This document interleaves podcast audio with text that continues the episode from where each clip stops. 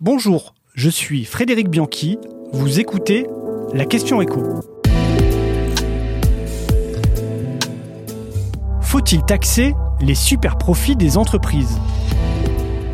Alors que la loi pouvoir d'achat arrive en discussion ce lundi à l'Assemblée, les entreprises qui engrangent des gros profits, des super profits, ne sont pour l'heure pas menacées par le gouvernement. La doctrine de l'exécutif, c'est aujourd'hui la pression amicale. Bruno Le Maire demande des gestes aux sociétés d'autoroutes, aux sociétés pétrolières. Emmanuel Macron a bien dénoncé au G7 en Allemagne les profiteurs de guerre et les spéculateurs. Mais pour le moment, on en reste là. On fait les gros yeux, mais on ne montre pas le bâton. Alors quels sont ces profiteurs de crise visés par l'exécutif?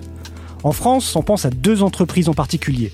D'abord, Total Energy qui a engrangé 15 milliards d'euros de bénéfices en 2021 grâce à l'envolée des cours du pétrole.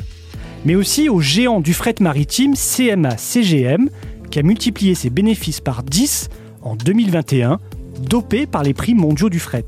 Des entreprises qui ont certes fait des petits gestes, 15 centimes sur le litre de carburant, mais seulement dans les stations d'autoroute pour Total, des remises de 10 à 20% sur la location de conteneurs, soit environ 500 euros, des petits gestes qui sont pour l'heure insuffisants aux yeux de Bercy. Alors certains de nos voisins n'hésitent pas à taxer ces surprofits. L'Italie a annoncé en mars une taxe spéciale de 10%, qu'elle a d'ailleurs revue à la hausse à 25% sur les profits extraordinaires réalisés par les entreprises de l'énergie. Idem au Royaume-Uni, en Espagne ou encore en Roumanie. La France va-t-elle y venir à cette taxe?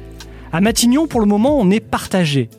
D'un côté, le gouvernement a promis à maintes reprises qu'il n'augmenterait aucun impôt. Et la création de cette taxe temporaire serait de plus complexe à mettre en œuvre.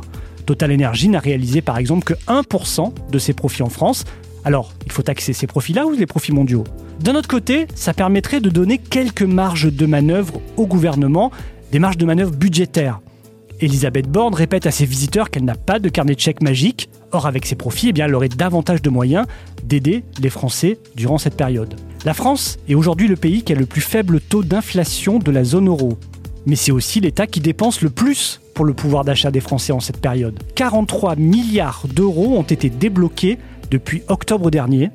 C'est seulement 30 milliards en Allemagne ou en Italie et 17 milliards au Royaume-Uni. On fera les comptes en fin d'année, a menacé Bruno Le Maire. Alors, taxe ou pas taxe, les entreprises qui font des super profits se sentent déjà sous pression.